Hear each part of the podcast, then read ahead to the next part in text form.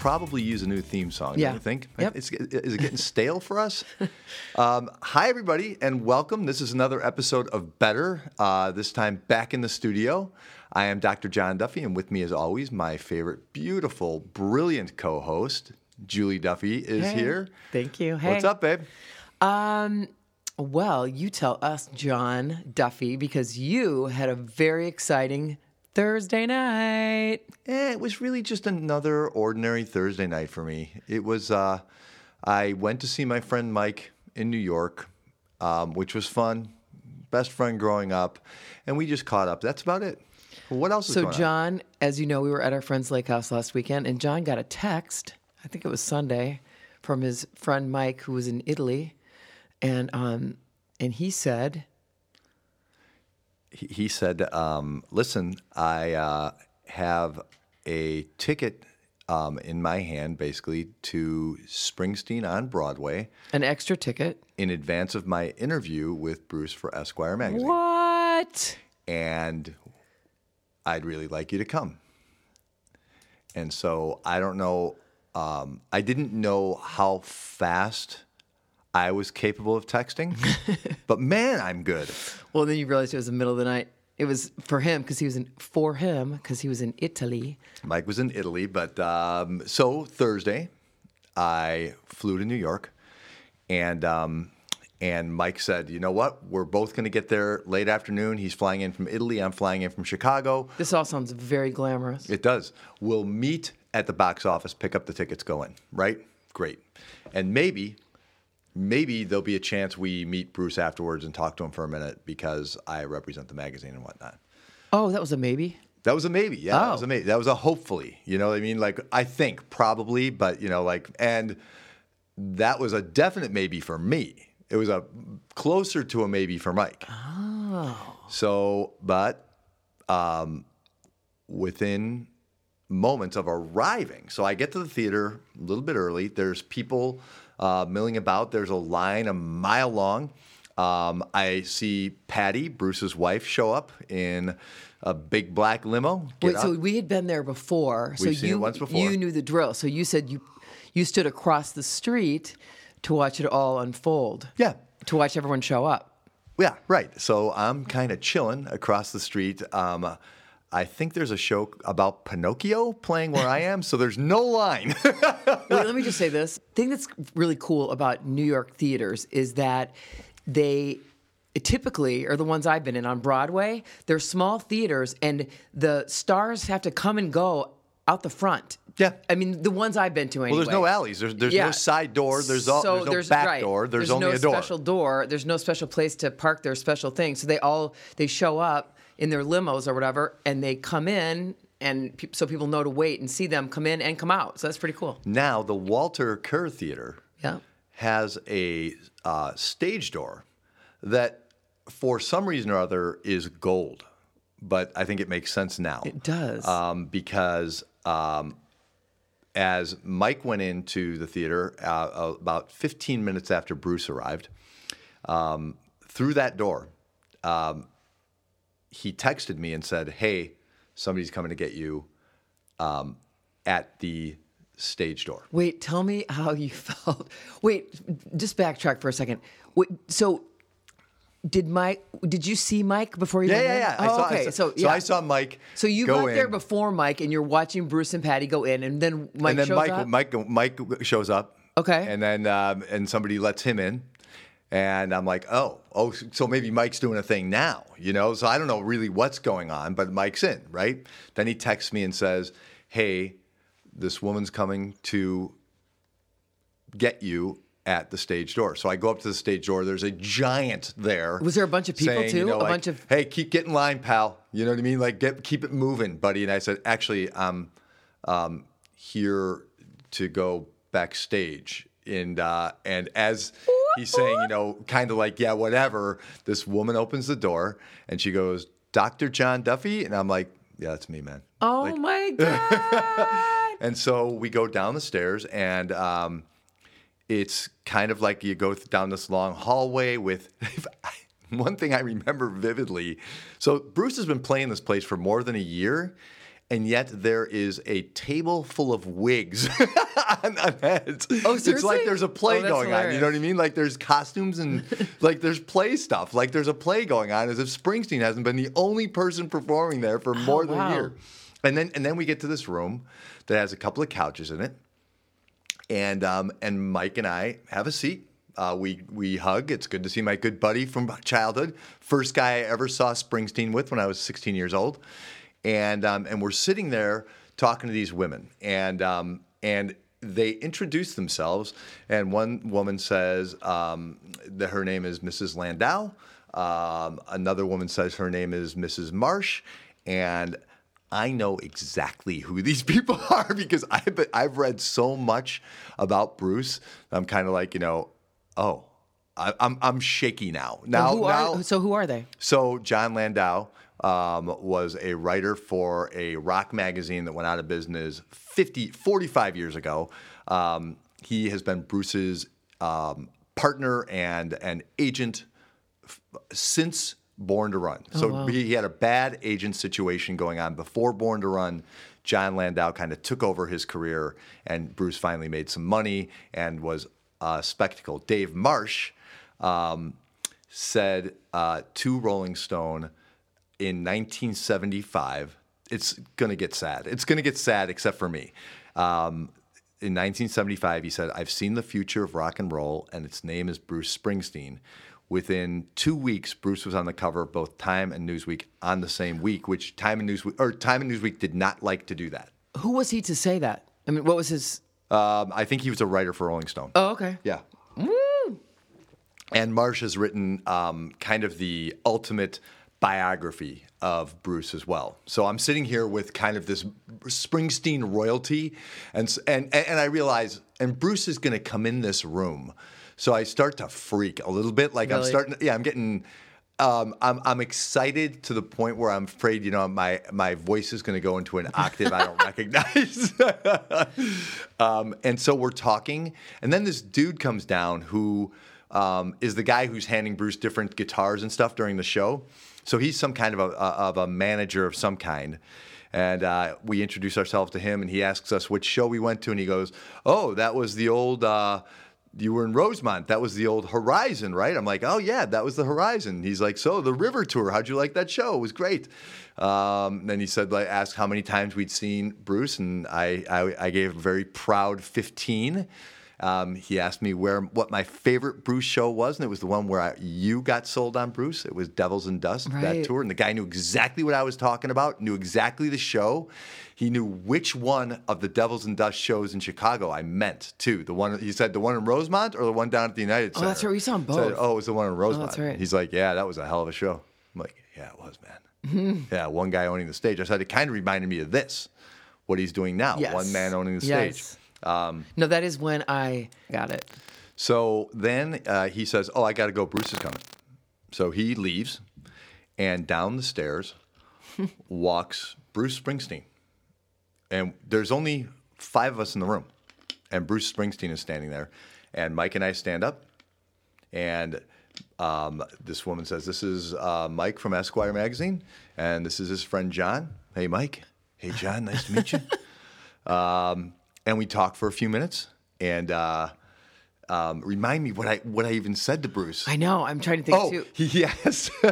he asked, um, uh, have, "Have you seen one of my shows before?" And, and we're like, "Yeah, yeah, we've seen you.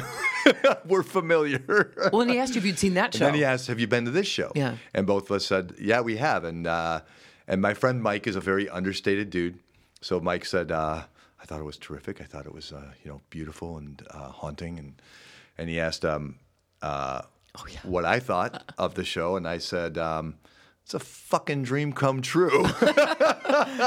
and Bruce said, "Yeah, that's good." That's awesome. Oh my And god. then, and then about three or four minutes into it, Bruce Springsteen says, "Okay, okay, Mike, John, I got to get to work." yeah. oh my god. And within a minute, Mike and I are honest to God. We were. We, we, I mean, he had to walk down the hall I came in on and upstairs and step on the stage and put a guitar on because we walked right to our seats, sat down, and he was off and going. We Yeah. we were not in our chairs for ten seconds. So the last person he talked to was me. Yeah. This was crazy, man. I mean, it was unbelievable. And then and then the show, which I had seen before, I wasn't in the best place emotionally when I first saw the show. So this, I, I was there hundred percent, and um, it's a good thing for me the theaters are dark because somehow from the gun I was present and ugly cry, man. I mean, kind of crying through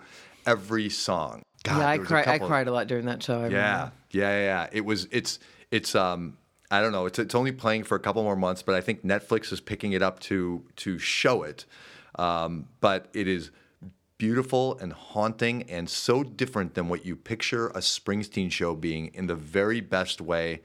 Um, it mixes a lot of spoken word with now um, a lot of beautiful music played by um, just a master and at the very, very, very, very top of his voice. And I mean his, um, not his singing voice necessarily, because Bruce would say he does not have the best singing voice. I mean his poetic voice, because every word was poetry. Yeah. Every word was gorgeous. Yeah. And a lot of it was funny as hell, and a lot of it was dark and haunting. And but it, if you ever want to feel yourself emotionally, like see this show because it was beautiful. I loved it, and um, I, I don't always pick the right thing right away, but man, at 15 years Mm-hmm. old, at 16, I was like, this is my guy.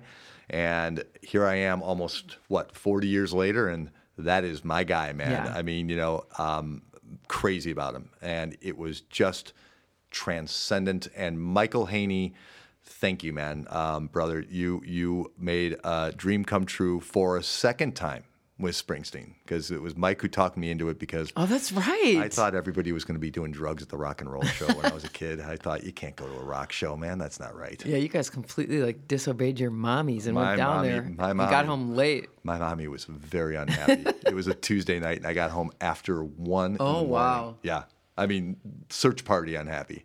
That is not like you. Really?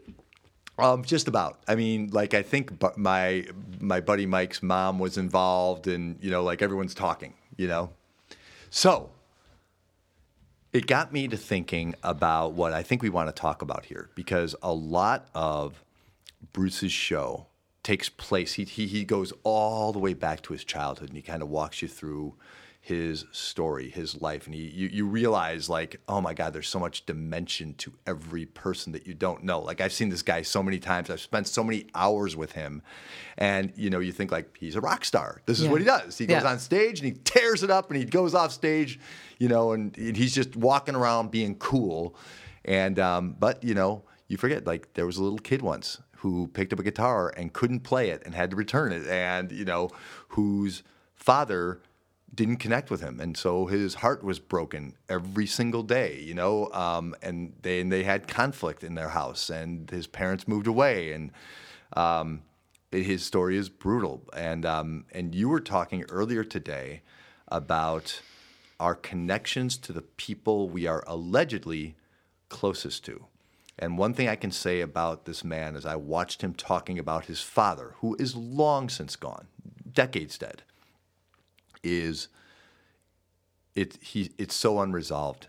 So it's so incomplete and unresolved to the point where he has to concoct fantasy in a way to try to resolve something that is unresolvable. Um, you know, he he creates this heroic figure for just a moment, even though During the show. during the show, um, even though you can sense that he struggles with whether his father was a hero or a villain, well, you said or the reality somewhere. So you said he wanted.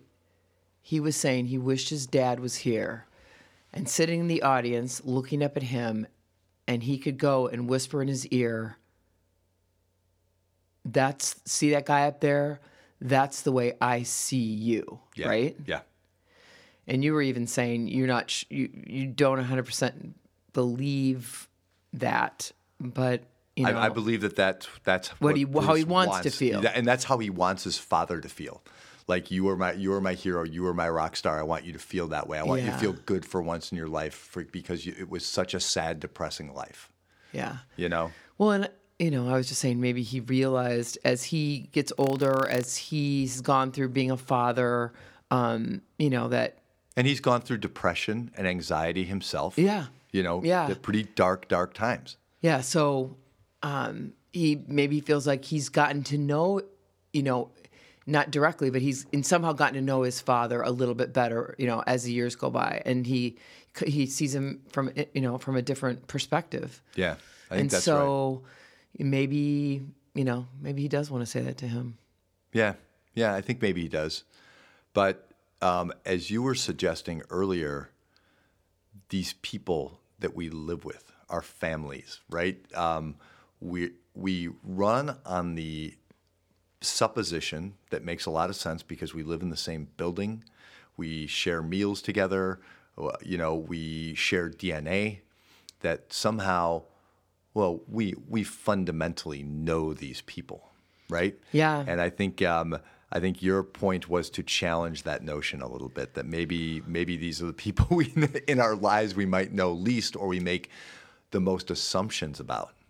Yeah, I think we think because we are we grow up in the same house, um, within the same walls, that we we know each other, that we know each other, and we do, of course, on some level, but that we know each other and we know each other's perspective on even the same the same events, the same life, the same house, the same neighborhood, the same. And um, I think we don't. In most cases, we don't. It kind of can feed the stories we tell ourselves about, you know, the other people in our family, constructs our story. And if we really stop and, and think about it, you know, we could be dead wrong. I don't think we, uh, a lot of times, know our siblings. I don't, I don't think we know our parents and where they really come from, um, and and our kids. I think we're sometimes um, stingy with our stories. Uh, you know, like I, I'm struck by when I work with families um, to have different siblings report what their experiences have been like to date growing up. Same house, same parents, same DNA, and yet they might tell me a completely different story with a completely different vibe. If you interviewed me and my siblings, you and your siblings, everyone would have a different story to tell, right? Absolutely. And that's not a bad thing, but I don't know that we listen to, share, or understand each other's stories very well.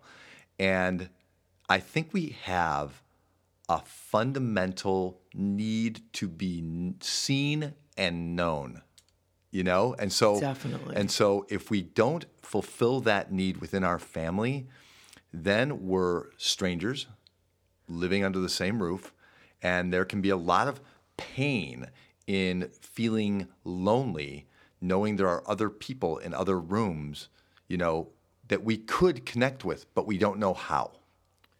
Yeah, I mean, yeah. There's definitely that. Like, well, so we've talked about you know Bruce and his story with his dad.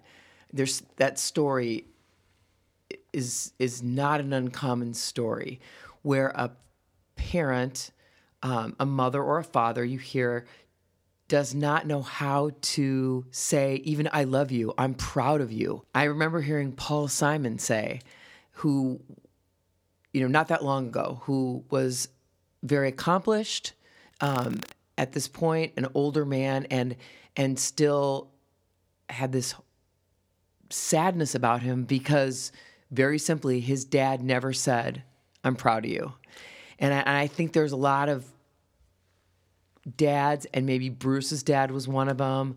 Um, you know, and I've had people who have told the story, you know, friends who've told the story, um, you know, clients who've told the story that, um, you know, their their parent didn't know how to s- express their love for them, and and I feel like um, it's got to be painful to probably want to do that and not know how. I've seen that countless times. You've probably seen that countless times, and it's and it's so brutal because every kid needs it, and wants it, right? You know, and um, and you know that there's something in that parent's experience, breadth of experience throughout their lives, that makes them stingy emotionally, right? Because there's this fear of getting hurt if you expose anything about yourself, and yet the desire to be known is so potent and powerful. I'm gonna I'm gonna tell a quick story on my buddy Mike, who I saw the the, the show with. I met Mike a year before we, we saw Springsteen for the first time. It, we were sophomores in high school, and um, in the library at Maine South High School, um, I met this dude who was popping. I mean, he was a he was a funny. I'm like, I want to I want to know this guy Yeah. right here. Whatever this guy's deal is, I want to know what his deal is. I want to hang with him. And um, and he asked me briefly about like, where do you live, Duffy? I tell him where I live. He goes, I live near there. Tell me about your family. I tell him, you know, I got two brothers and a sister, my mom and dad. What about you? I got a brother, my mother, my dad's dead. We're not going to talk about him. Period. And for years, so Mike and I became best friends, inseparable for years, and we did not mention his dad. I remember he, he and I were talking the other night after Bruce, and he asked me if I remember being in his house, which I'd only been in a couple of times, but the evidence of his father, there was very, very little of it there. Um, and then as an adult, Mike so needed to be known and to tell his story that he wrote a best selling memoir about it. Yeah. Bruce Springsteen so needed to be known as something other than this one dimension that he wrote a bestseller about it and he did a Broadway show about like this is this is who I am. You know, I didn't drive until I was 21. I wrote Racing in the Streets when I was 18. I'd never driven a fucking car in Oh, my yeah. life, That's you right. know. Um, that's how badly we want people to know our stories. It's important like uh, because because that's our legacy. And I heard recently somebody say that, oh, it was in Westworld, that idea that, you know, Mm. you only exist until the last person remembers you, kind of thing, Yeah. right? um, and so all of us, we want some degree of maybe not immortality, but we certainly want people to know who we are and maybe one day who we were. Um, and that starts at home. You know what I mean? Like it starts with family. Most of us, that's that's who's going to know us. And too often I think it's just these little bits and pieces that we're trying to put together to create some cohesive whole that doesn't really reflect the whole at all. You know what I mean? Like I think it there's probably a better way and it's and it's to tell the stories. Tell you know, like parents will sometimes say to me like, you know, I'm certainly not going to tell my kid what I did when I was her age. And I usually kind of beg them, "Oh, Tell 'em." share the story. Yeah. Share the story. You know, like your story is going to have more potency, even if it's a cautionary tale, even if you did all the wrong things. Tell the story. Let your kid know who you are and who you were. And if there was a misstep, tell them that, you know, but share the story. Otherwise, you're just a parent. And that's only got one dimension too. Yeah. You know what I mean? Yeah. And especially to teenagers. It's just like parent, foe, they're trying to limit me. You know, they're trying to take something away. Yeah. yeah. you know, whereas, you know, you can become an ally, but like with any relationship, you got to give something, you know? And I suppose for a lot of us, this is a little esoteric, I think, this topic, but it's not unimportant because for a lot of us, there's a risk in sharing our stories. We hold them tight Yeah. Yeah. Yeah. for reasons.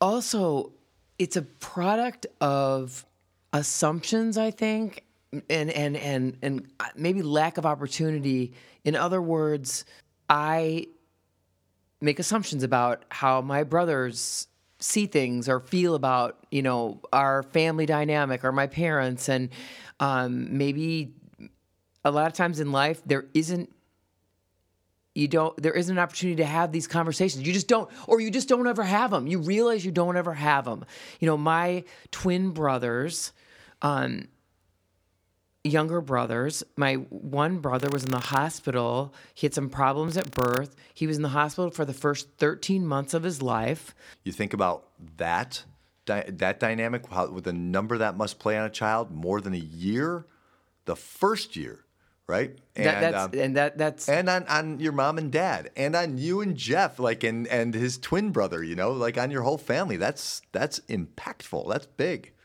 Huge. And my mom realized when they were like in their 20s, she realized, I don't know if Brad knows this story. Right, his twin he- brother. His twin brother, Right. who he lived with every day. You know, she realized he doesn't know the story. He doesn't know what Dave went through. And like, how would he? So that's one glaring example. Kind of, I think it's the first time I went, oh my gosh. Yeah. You know, wow, that ha- probably happens a lot. You know, you don't know what your older brother's life was like when he was little. You don't know probably right what your sister's life necessarily was like. No. because you see it through your lens, and when you uh, and we and we just don't take the opportunity to um, ask, I guess, but it can feed our narrative a lot of times incorrectly. and then and then we misunderstand one another and and what each other's motives are and what we believe and feel and think about our families. Yeah, totally. right? I mean it, it's so the consequences are not small because you're right. I don't know what mike's life what mary ellen's life was like what tom's life was like. Tom and i were close in age you know? Um, and we clearly had very different upbringings. And um, I mean, yeah, you you know it from you know it to some degree, but you don't know what their experience is, and you don't know what their perspective is. But we just we but we think we know, which is. We is think we know. We for sure think we know. right Yeah. Right, and and um, unless you really curate the time to share stories, you don't know. Like I'm thinking about my relationship with you, and I know you because you and I have shared all our stories. And I think George has benefited to some extent from the fact that we are open to sharing our stories, you know? I worry about how that looks going forward. Like I, as I was listening to Bruce the other night, here, so here's like here's a 68 year old man going back 60 years to tell his story all the way through, and he gets two hours to do it, and he can intersperse music, and you know, like what a what a beautiful thing for to a gift to yourself for Mr. Springsteen. Very smart of you, right? Um, but the art of the personal story and I, and I think maybe social media has something to do with it, is so overly curated, and we're so cautious with which pieces we're going to s- share, Right. That you know um, we're drawing narratives that are dangerous in a way because they look different than life looks. Yes. Okay, so I want to go back to wait, go back to something you were just talking about how we know each other pretty well because we've told each other a lot of stories, which is true. And I think You're not going to share something weird, are you? Now, I think that um, friendships, um, love relationships, marriages, um, you, you right, you I think you do get to know each other better than you know your siblings, than you know your parents, um, even than you know your kids. That brings up a kind of a crazy example of um, of how we don't know each other. Uh, I didn't tell George I was married before until like two years ago. Why? It's one of those things, and, and this, George, by the way, is 22. yeah. So this this is how this kind of stuff happens. I mean, there's a million iterations to this, and it's a it's a rich tapestry. but uh, so I was married before I we did a podcast about it.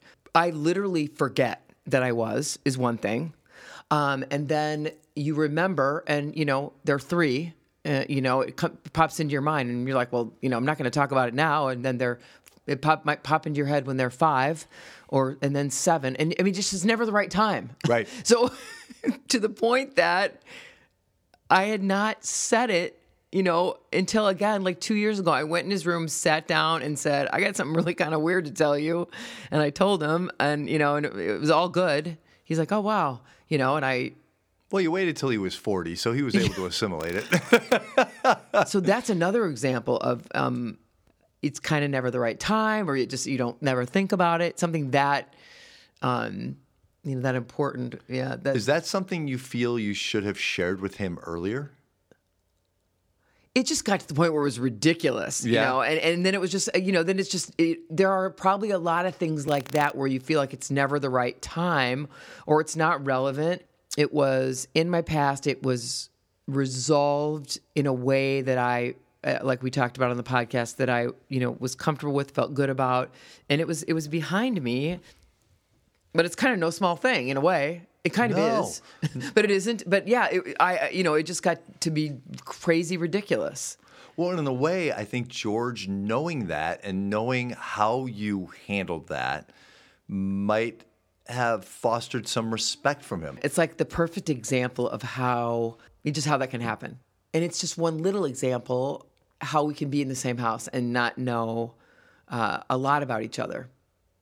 Right, right, and that's that's and not just par- you know uh, of course parents with kids and there's kids things you know parents don't want to share with their kids which is fine but um i also you have a million examples and and i you know have examples that of kids that come in and tell you about themselves about their passions about their interests about the way they see the world and you know their parents have never heard it they Have don't they have no them. idea Have never have met never that met that person. person Yeah.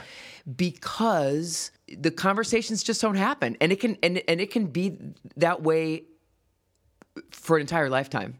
Yeah you shift at some point. Your kids are little. You you think you know them. You observe them. You you write a story about them. Um, and then at some point you know maybe they get a little bit older and then it becomes um, you know this management of fear i think in adolescence it can be Oh, for you know, parents. yeah you're Yeah. managing like you know making sure they get you know get to where you want them to go and and there's less knowing of them i think that that happens less getting to know even what their day is like what their interests are what and and certainly what their perspective is on things in a lot of cases there's their you know parents are blown away you you often point out by who their kids really are and they sometimes don't know They oftentimes don't Often know. don't we know. oftentimes, I think, as parents, don't know, um, and uh, it it's no small thing because it is part of that emotional bank account. That's part of that connection that um, can carry kids through.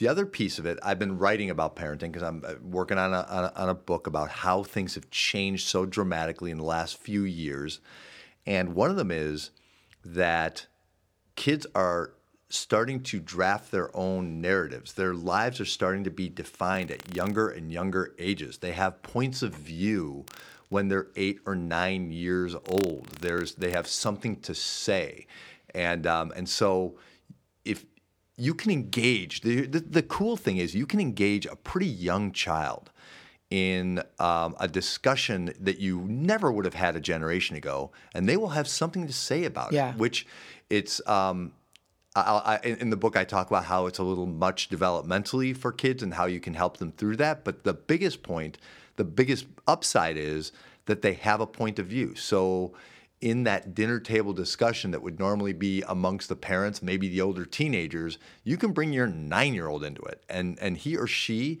will blow your mind because they have a point of view. And as just a quick side note to parents, kids go through some dark times. So their point of view might be hard to hear. Right. So I work with a lot of parents who are afraid to hear how their kids really feel about themselves, their world, the future.